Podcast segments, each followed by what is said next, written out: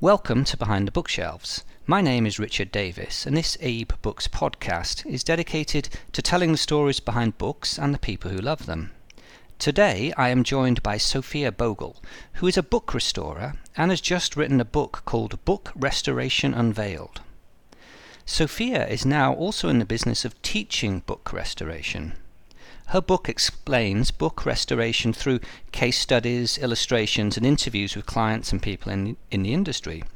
She explains why things are done in a certain way and offers lots of context and background. Now, Sophia has more than 25 years of hands on experience restoring books. You can also find her on YouTube, where her Save Your Books channel offers some really interesting videos where you can see Sophia at work restoring books in her studio. Sophia joins us today from Ashland, Oregon. Welcome, Sophia. Thank you, Richard. I'm so happy to be here. It's an honor. Thank you for joining us. All right, first question. Um, you were a restorer for a long time. Why did you decide to uh, move into teaching book restoration? Well, um, let's see. The short answer is that I injured my arm. And the long answer is that one day I was cutting into the board of a leather book, and it was one of those, and many, many people don't know what kinds of boards go into bookbinding, but this was a rope board, and it's pretty ugly stuff with metal inclusions and other hard bits. So it's very hard to cut into it. And I was pressing down really hard with one hand, and then suddenly there was like an electric shock that ran up from my thumb to my elbow. And over time, I kept thinking, oh, yeah, this is going to get better. But with repeated use, it still hurts. So I had to think about it for a long time and go, what am I going to do? I can't do the restoration work that I used to do, you know, to such an extent. And one night I had a dream, and it was very clearly told me to start teaching. So there you go. So when you are at work, I presume that strength and the ability to be agile with your hands is very important to you. It it is. This is this is not something you could do with um, without without hands, for instance. But it the the amount of strength it takes is kind of shocking because you're picking up books, and many times the books are large and heavy, and so you're constantly gripping them and turning them over and you have to be so careful because if you lose your grip, you could easily damage the book. So it, it is crucial to have some kind of upper arm strength as well as the oh yes the dexterity of course because you're you're constantly having to like lift things and it takes a certain amount of strength and accuracy just moving a knife along for instance so it is super important. Okay. Um, so I'm really interested to hear who is actually taking your, your courses. Who who is going to be the next generation of book restorers? well, you know, while while I am certainly here for people who want to become uh, professional book restorers, my courses are mainly for people with no experience who have a book that they want to fix. Um, this is, you know, a lot of people, uh, bookstore employees, friends of the library, and um, Boy Scouts. I mean, I actually have one course that is specifically on how to repair the Boy Scout manual. It's a it's a paperback and it falls apart because it was it has that inherent vicing of poor quality glue and just you know falls apart all the time.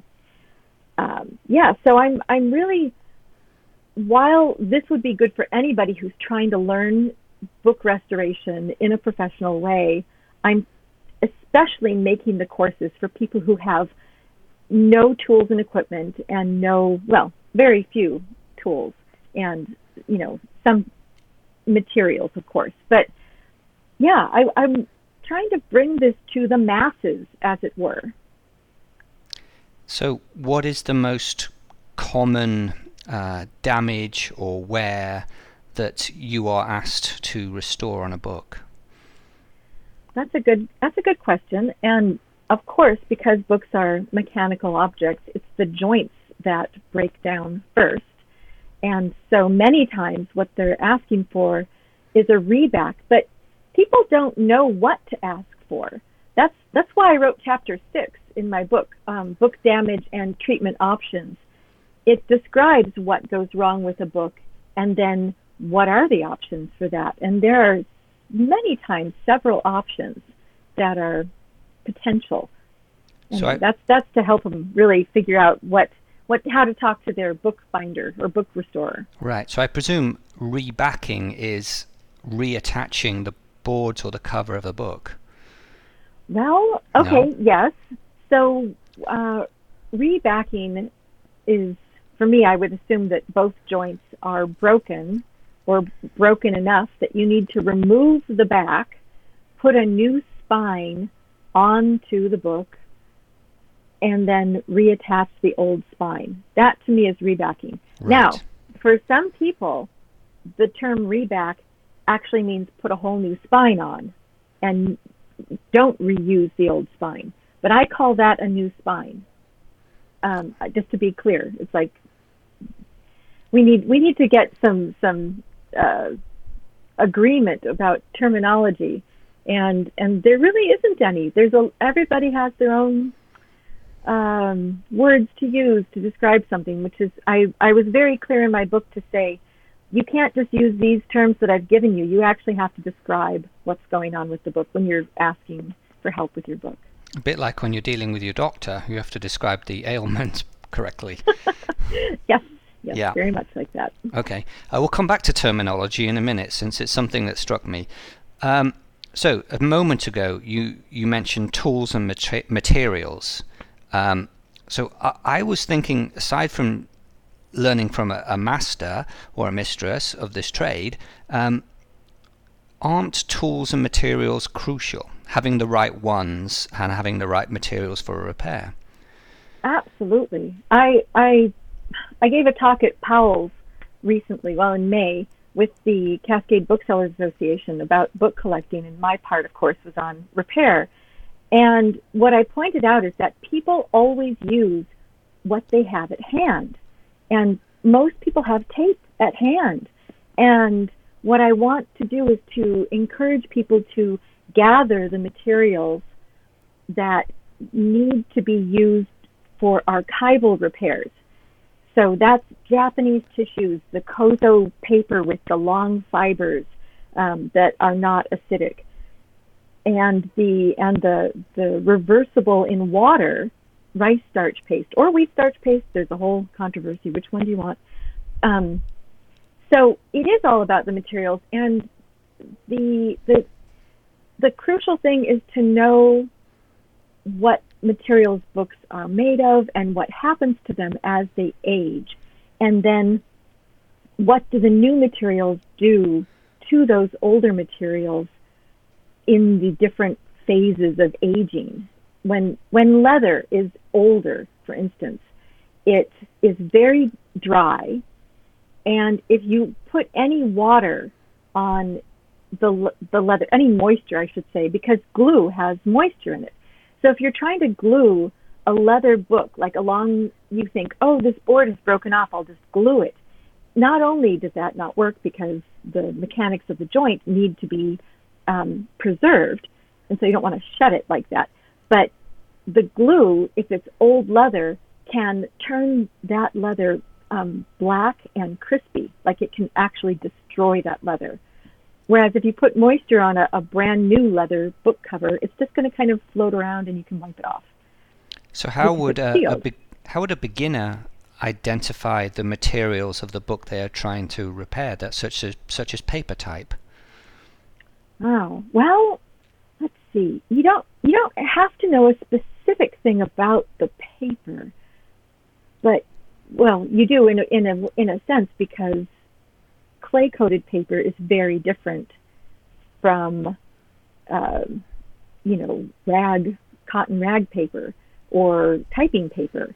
So I guess there are there are some differences like that. You, but it's more like it's more about getting a sense of how they how they function, and you can you can sense a lot of things about the paper just by feeling it. Is it Right. smooth? Is it rough? Does it have you know, laid lines or, um, you know, all these things kind of give things away. So, speaking of tools and materials, can you describe what your workshop looks like? Um, what are the tools you have at hand around you? What are the materials you've got stored? I presume it's a Yeah. big wooden bench with all sorts of interesting machinery and tools on it. Yeah, I, I have an adorable 300 square foot studio that's under three giant fir trees. It's about 10 steps out from my kitchen through my backyard. it's great. And inside, I have, you know, the antique board shear, which is like a giant paper cutter that weighs 500 pounds, and a job backer, which holds the books in place so I can um, work on the spine, and that that's a really fun piece of equipment because the giant wheel that you use to open and close the jaws of the job backer always reminds me of like being on a ship. it's Just it's huge. So, So it- that's so- it's fun. So, a job backer is, is like a V shaped machine? Mm. No? it's it's like a giant vice. Right. So and it's just standing up. It's actually one of the most awkward things to try and move. It took five people dragging it down the driveway. They were awful. Is it Anyway. metal? Yes, yes. All this cast iron, cast iron equipment. That particular piece is, um, I, I had it painted bright red just for fun, and uh, I have a very old roll top desk that used to be my dad's, and all the little cubby holes in front of in the desk are full of uh, my gold finishing tools. So it's really fun to just be able to see them sitting there all the time. Um, of course, I have the presses, uh, another cast. It's all all cast iron, very heavy equipment, which is maybe why I haven't moved in like 12 years. Um, then there's the the Kwikprint stamping machine and the you know the case with all of the type and the fonts and the decorative um, metal things I've had, the dies that I've had made for the different books. Um, I think my favorite thing is the the paper cupboard, though, um, flat file with all of the papers that I get to use, because while most of book restoration does not require fancy, beautiful papers, because you're usually just keeping what's originally there, you don't want to replace anything if you can avoid it. Um, but I every time I buy antique looking papers, I always buy something fun just for the heck of it. So anyway, the paper cupboard is very fun. Does the, the workshop smell like a, a traditional used bookstore? kind of. It is full of books, many, many books all over the place. So you've had a long career, 25 years of doing this job in, in one form or another. Um, what, what's the most financially valuable book you have repaired?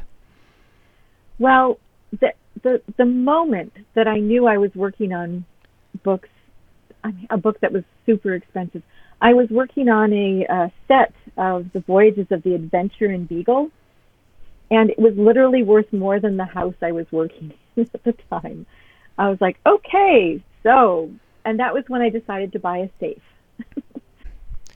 Well, I suppose you have to be careful with, with all of your books, but ultra careful with something of, of that nature. I definitely take extra steps um, for for care, and uh, like I only work on that book.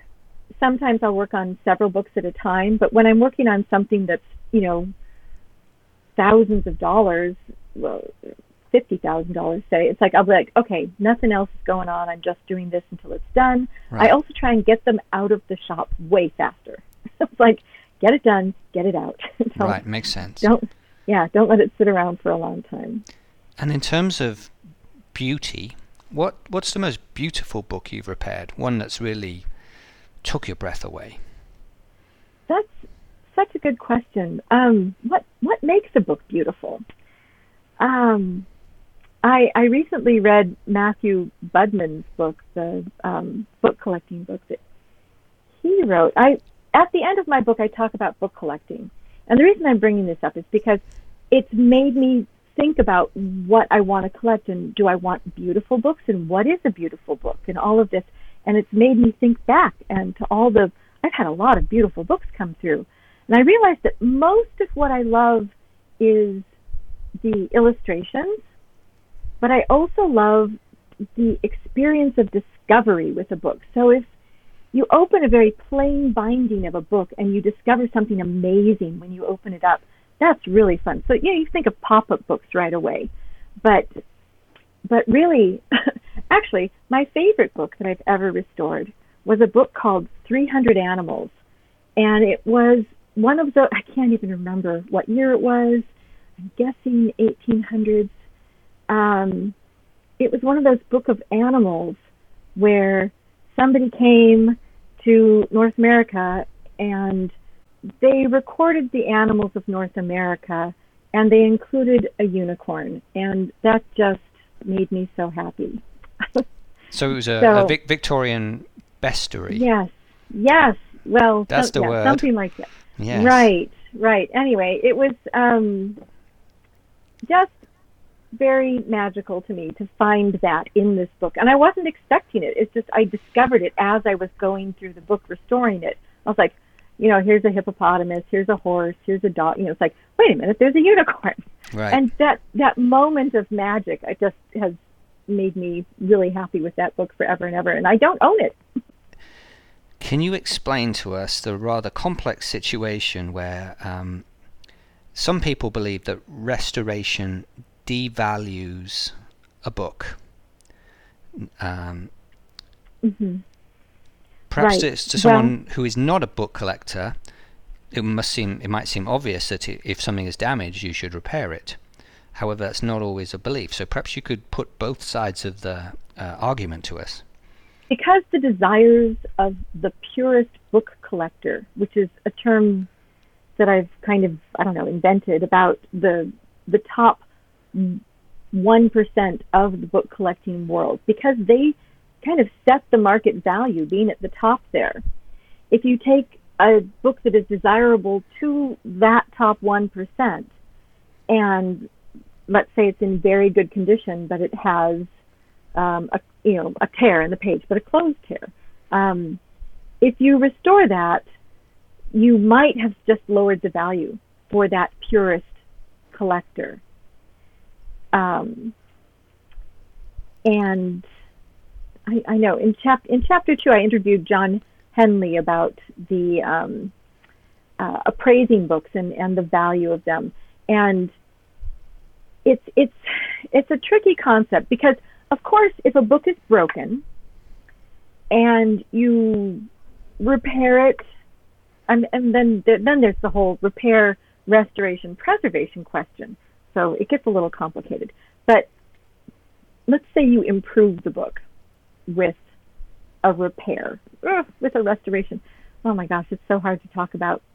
That is why I wrote the book, is because it's so hard to talk about these things. Right. I'm gonna I'm gonna stop and just explain repair, preservation and restoration briefly. Um, repair is an obvious change to the book that is meant to improve it. It, it, you know, think of tape, any kind of tape. It's meant to improve it, but it's an obvious thing. And then preservation is where you're basically doing the least changing thing possible to make the book last longer into the future. But that, when I say least changing thing possible, it's like because you don't you, you want to keep all original pieces and have it be obvious whatever you've done so that they can see the difference between the the change, the repair, and the original material. They wouldn't want to hide anything. And then restoration is taking a book that is broken and trying to return it to its original nothing happened to it state. And there's more art to it, and you're not trying to um, you you may preserve all of the original materials as possible, but you're not keeping the repair new materials obvious. You want them to be more hidden. You want what restoration is invisibility and that's what you pay for. That's you as invisible as possible. Right, but also, isn't restoration returning a book to its uh, almost functionality some of the problems you've described about a, a um, broken hinges or uh, spines coming away or the cover coming being loose or almost separating. It's, yes. it's really almost So- not a functional object anymore when, when it's that But- bad. Yes. So you you take let's just take front hinge is broken off. The board is completely loose. You can repair that. You can repair that with tape. You fixed the functionality theoretically, um, or you could repair that with preservation, which might mean that you just use some Japanese tissue and keep it together, or put it in a box. I mean that's preservation. I see. Whereas right. restorate, rest, but but it still makes it. You could make it more functional through preservation, but it's not going to be a hidden thing. And with restoration, you can make it stronger and all of that, and it's more um, surgical. You you get in there. You you might even resew the book. You might create a new hinge, but you're lifting up the end paper first and then putting it back down.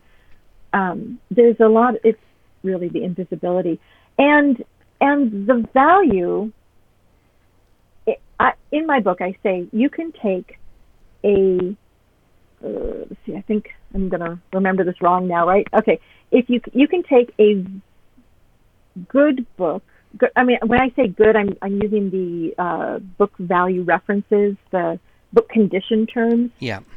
good, very good, all of that. I believe you. I believe that the most you can accomplish with restoration is to take a good book and turn it into a very good book slash restored professionally. Because you would always have to have that. You can't turn it into a very good book without that caveat of restored professionally Right. but you but it but it's still that book is now worth more because it's a very good book rather than a good book because you've you've fixed all the problems. You've made it readable again all Right. of that. So for many collectors restoration is just fine and they want to have books that function on their shelves. But those purist collectors they're going to really question that. So you have to know what book you have and who wants it before Right. you would make a decision. So when a client comes to you, you present them with a series of options, and you're looking for their response as to which direction you take in your in your work. But I guess if you're a buyer, what you're looking for uh, from someone who is selling a book that has either been repaired, restored, or preserved is a truthful and honest description of, of what has happened to this book. Um, Yes, and, and so often um, the people selling it don't even know what's been done. They may have inherited it from someone who died. Now they have the book. They don't know it was restored, and then they're selling it. And so then the buyer the buyer needs to know what to look for. Not you know not that restoration is evil or bad necessarily, but you should be able to spot it. You should know what's been done to your book. Okay. Um, let's get back to terminology because I was going through the book. I found some great, great examples of jargon. Um, French joint, I like that one. Um, Mhm. Sounds fun. Uh, I also liked, I am in Oregon. so- yes, indeed. I'm sure there's somebody has those somewhere. Along the same theme, uh, deacid- uh, deacidification. I love that Mhm. word. Also, could be uh, interpreted another way. And then I think my favorite one was Hollander beater, which could be a car or could be like a football hooligan. You never know. Um, all Oh, of these terms, where have they all come from? Oh, let's see. Um, the the French joint describes the uh, a specific way of bookbinding where the joint area is depressed, and then um, whereas there's a tight joint. Tight joint books, the board is snug right up against the spine and I mean they just come. I I believe that the French joint was invented by the French. There you go. There is Right. also an American joint, which is very rarely used. It's more awkward because the spine is actually wider than the thickness of the book.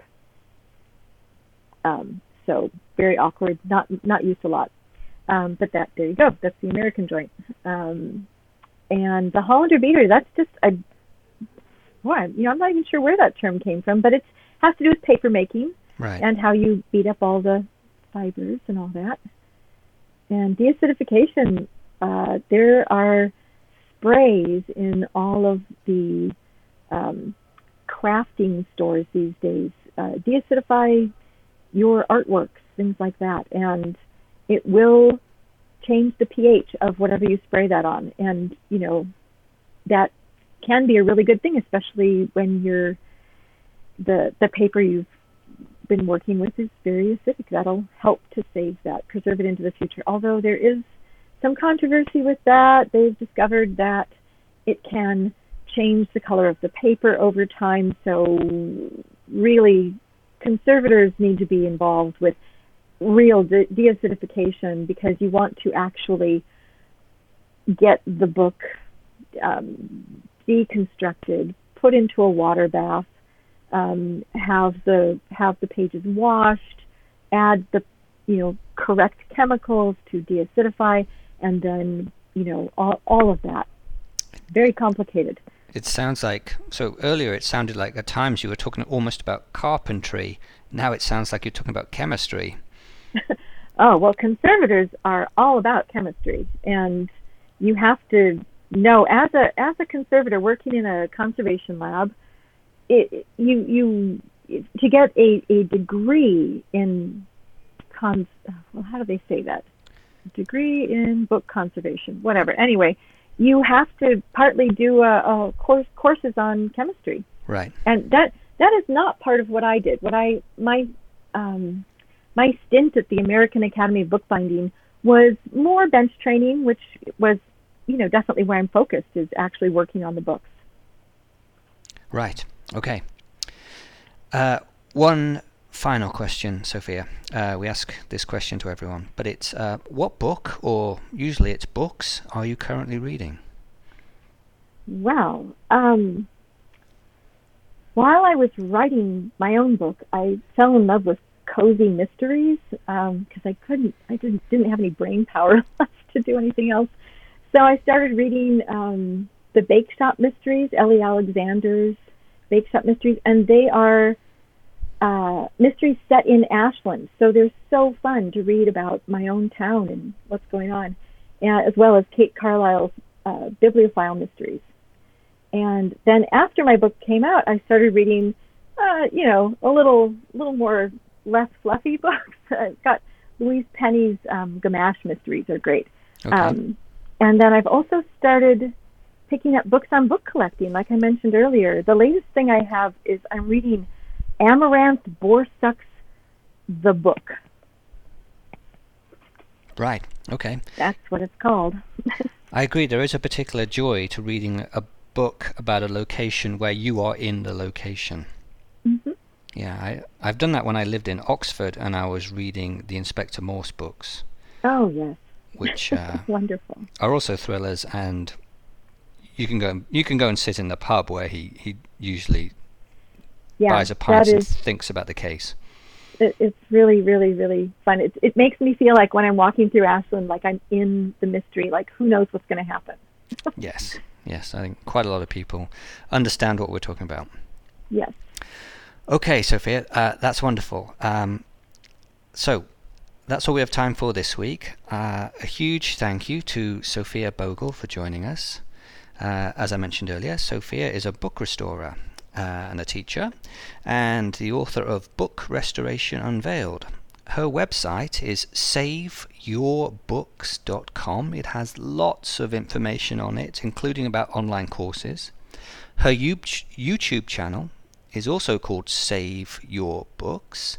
Again, really instructional. It's very interesting watching the videos. Um, thank you, Sophia. Uh, and we'll see you all again soon. Thank you for listening.